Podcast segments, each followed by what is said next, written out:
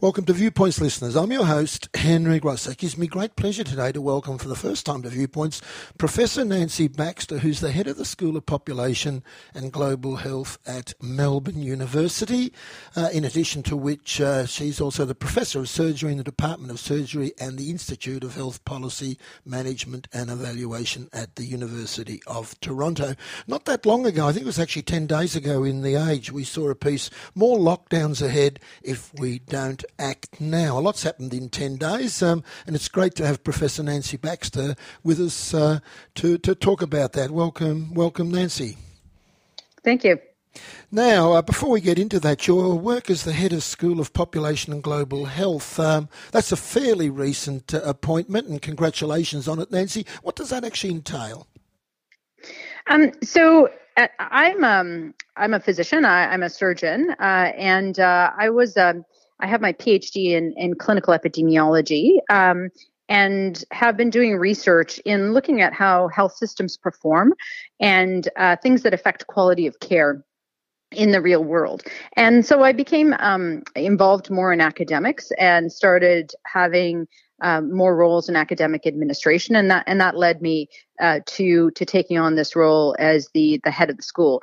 So basically, I'm responsible for you know administering the uh, educational programs that we deliver. Our flagship being the Masters of Public Health, but we also have some fantastic other programs, including a Masters in Biostatistics, and uh, also kind of convening the the research that happens uh, within the school. So we have a a large uh, number of research staff um, at all levels who are uh, very very engaged in um, uh, epidemiology and health promotion, in um, uh, socioeconomic determinants of health uh, and global health as well, and very strong in mental health too. Mm, and you've done quite a bit of work in the area of cancer care uh, for, for people in, in, in, specific groups over, over the years too? Yeah, well, primarily my research has been in, in the um, area of cancer. And um, specifically, the thing that I think is a, a long standing um, thread within my career in terms of the research I've done has been screening. So I'm very interested in looking at um, things that affect delivery of screening, the effectiveness of screening, uh, and that type of thing. So that's been something that I've done throughout. And I'm sure there's plenty of work to be done in that field. That's one of those fields that will never end uh, in, in, in terms of research, will it, Nancy? Well, you know, it, it is interesting um, from from my perspective as a as a medical intervention. It's particularly an interesting one because you're trying to prevent disease or the consequences of disease, which is very different than as a doctor what your your role usually is, which is you know someone comes to you with a problem, so you know they're they're with a symptom so they they have um, blood in their in their bowel movements or something like that. So they're coming to you with a problem and you're doing the best you can to help solve the problem. Screening is very different in terms of we're saying you could in the future have this problem and this test or this intervention is going to prevent that problem. So it's it's a very different role that um, the physician or the public health service has with people, uh, and uh, the it affects kind of how we weigh risks and benefits in in that uh, in that sphere because you know people are by definition healthy and have a low chance of having the actual disease you're screening for. So it makes uh, how you weigh compl- potential complications with the potential benefits much differently than if someone, say, comes to you in the emergency room with abdominal pain. You know, it's it's so it's mm. a it, from a from a from a research perspective, it's been it's been a fascinating topic to look at. Mm, and COVID 19 segues brilliantly from that because, on the one hand, uh, we're, we're, trying to deal with people who've got it, and I think at the same time, prevention down the track. Now, in the piece, Nancy, you said the one we were just referring to that was published just uh, a week and a bit ago. Uh, I'll, I'll take an extract. This is not where I thought we would be halfway into 2021. I'm now fearful of what the next six months will bring. Where did you think we'd be? And uh, explain the fear. Yeah, so like, I know that um, that doesn't sound like a super optimistic um, kind of way to think about uh, our. Um, and you know, I, I, am very optimistic. We're going to get through this. We're going to get to the other side. We're going to have ample vaccines. We're going to get the people of Australia vaccinated. But the problem is, we have this time period between now and the end of the year that we have to get through. And, um, you know, we're relatively unprotected in terms of, you know, most of us not having even one vaccine, let alone two. And uh, we've got this new variant that's coming in. And so you have uh, kind of, uh, you know, I know um, this, some people say this isn't a race now. Everyone's saying it's a race. Um, it is a bit of a race, but it's hard to race when you when you just don't have the equipment um, because we don't have the vaccine that we need to be able to to to get on this race. So, uh, and yet we have this kind of new variant that is more infectious, and you know the systems that we've developed. So, over the past year, we've developed some very robust systems in terms of dealing with COVID, and and they've been, you know, initially we had problems, but now they're they've been very effective in terms of dealing with the previous variants that we had. We were quite proud of ourselves, and I think rightly so. But uh, the Delta variant has really, you know, changed the the rules, and um, so we're now, you know, really unprepared because all of the the contact tracing, um, the you know QR code systems, all of these systems are very good, uh, and even the hotel quarantine. Although you know there have been leaks, we've we've tightened it up dramatically. But just because we have this new variant, um, you know, everything that we've set up before just isn't isn't up to task with this new variant, and we and we don't have you know the ability to um, get everyone vaccinated in the next two months. So we have to somehow get through this period of time where we're really um, at risk, uh, and that's uh, that's kind of uh, what I was trying to articulate in terms of um, being my main concern. Mm. Now, you, you talk in other pieces, and you've spoken about uh, Melbourne's uh, continual lockdowns a little earlier this year, and you spoke, you used terms such as randomness and bad luck. Um, what about politics? Does that come into this equation? You're a medical researcher, and we can talk about all the technical things that we can do better, communication, this, that, and whatever, but uh, to what extent have the waters been muddied by the politics of the per se? Well, I, I think you know there always is a political element to public health, and if you don't kind of understand and acknowledge that, you know, it's not going to be good for public health. But I would say one thing that has been disappointing to me during this is how actual real tools that can be used in public health to to fight this uh, virus have been politicized. And what do I mean by that? Well, specifically things like lockdowns. So lockdowns are a tool. We know that now. Lockdowns are a tool that you you you sometimes need to get things under control and to keep them under control. Lockdowns have been used uh, uh you know all over the world right right wing governments left wing governments center governments um, you know around the world people have had to resort to lockdowns and no one jumps to a lockdown if it isn't what they think is the last resort i mean no one would do that there there are uh, you know, if the, you had a viable option that was going to control things, you you take it. And so instead of treating it like a tool, like a tool that you know sometimes you you you had you might have to use if you hadn't used it yet, you know, you have to keep it in your toolbox so that it's there if you need it.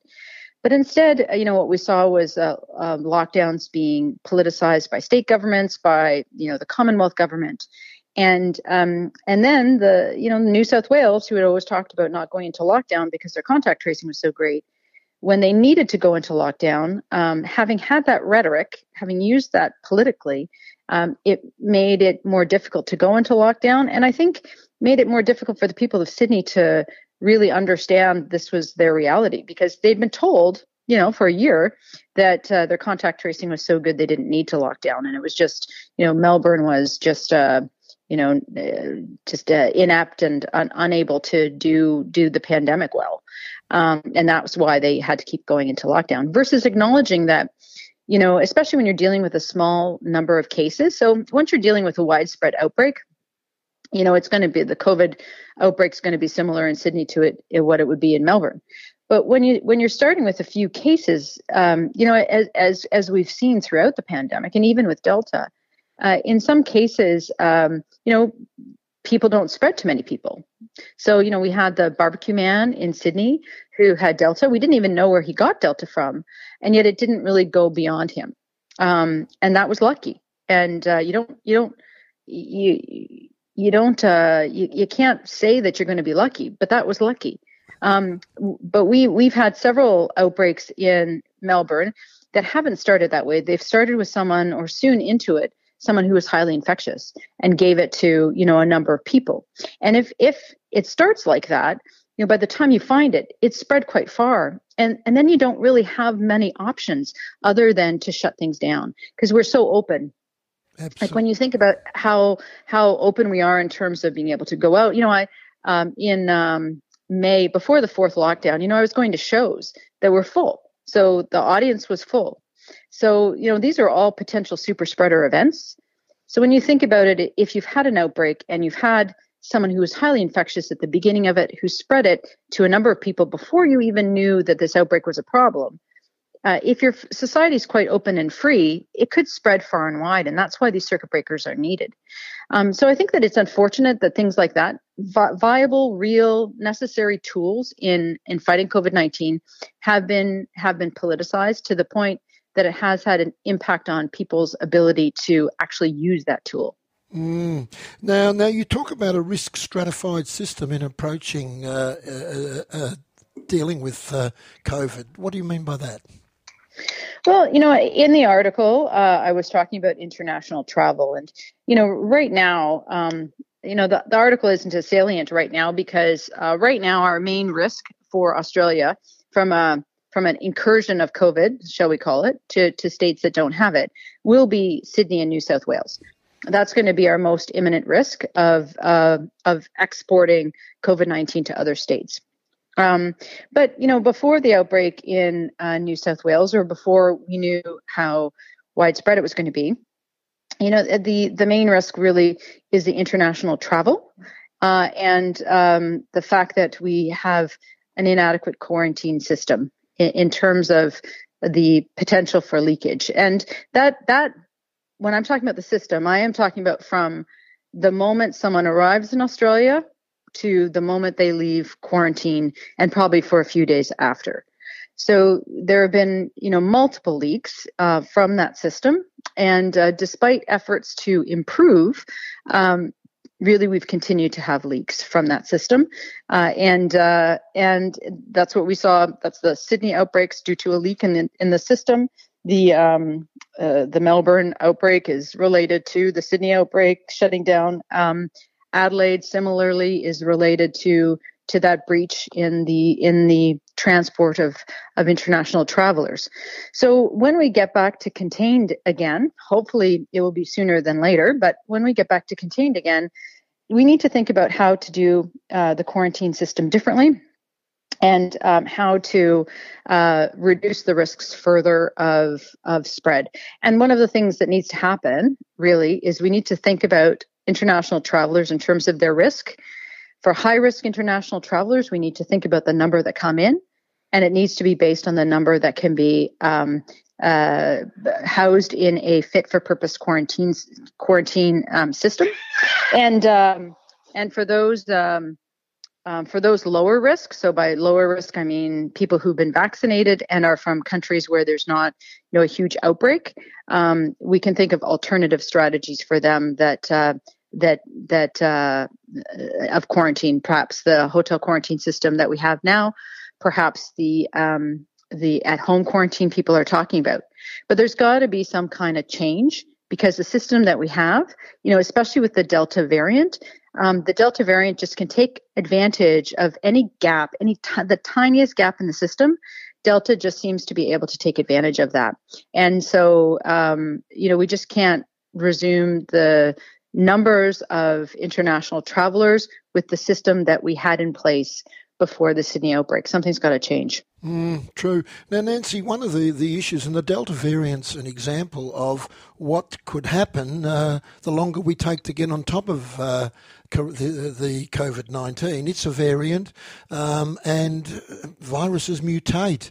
Um, it's it's unlikely to be the last variant, and uh, so from a global perspective, you're an international person. What, what, should we be? What should we be focusing on? Well, I think that that's um, a great point. Is that this is unlikely to be the last variant, and um, one of the things that uh, quite concerning is that other variants will develop that are better able to evade vaccines. Um, so that's one of the things that we're keeps people up at night. Um, but um, what I'd say is that you know the the pandemic has played out very differently in different countries. The amount of virus circulating in in many countries in the world uh, is very high. And you know so so having a successful variant is uncommon. When you think of the millions and millions of people that have had covid uh, throughout the world um, you know we don't have all that many new variants that have actually been successful right? Because that's an unlikely thing to happen. Um, and the reason that they've that it's happened and we've had a number of these variants is because there are so many people in the world that have COVID. Um, and obviously, getting it under control globally is going to be the best thing that we can do to protect ourselves locally from a new variant developing that you know changes the changes the game again. Um, uh, it's hard to think uh, in a global perspective when we're in this national crisis. And uh, you know, I, I it, you know, one half of my brain kind of thinks, well, we need to get this under control around the world, but then the other half says, you know, I'm in lockdown right now in Melbourne, and I would, uh, you know, we need to prioritize uh, Australia. And, you know, we do. We need to get it under control. You know, our house is on fire. We need to get the fire out before we, we help our neighbors. Um, but we need to really think about and start actively planning for how we are good um, participants in the global effort to control COVID 19. We need to start really thinking about how we do that um, and in an active way. Uh, because unless it's controlled everywhere, um, we're, there's going to be a new variant. Maybe it'll take two or three years, but there'll be a variant that evades vaccines. And then we'll be back into this situation again. Mm, and you'll be on the air talking about it. Yeah, and, yeah. We'd, and we'd love you to be talking about other things. Um, Nancy, can I thank you so much for your time? And as I said off air beforehand, it's people such as yourself that we need uh, we need in the public uh, discourse uh, domain um, because there's so many people out there who I think are fearful, wondering, and perhaps lacking in the sort of information they need to get from quality experts. Well, you're welcome. Thank you. That was Professor Nancy Baxter, Head of School of Population Global Health at Melbourne University. We'll take a break. Listeners, don't go away.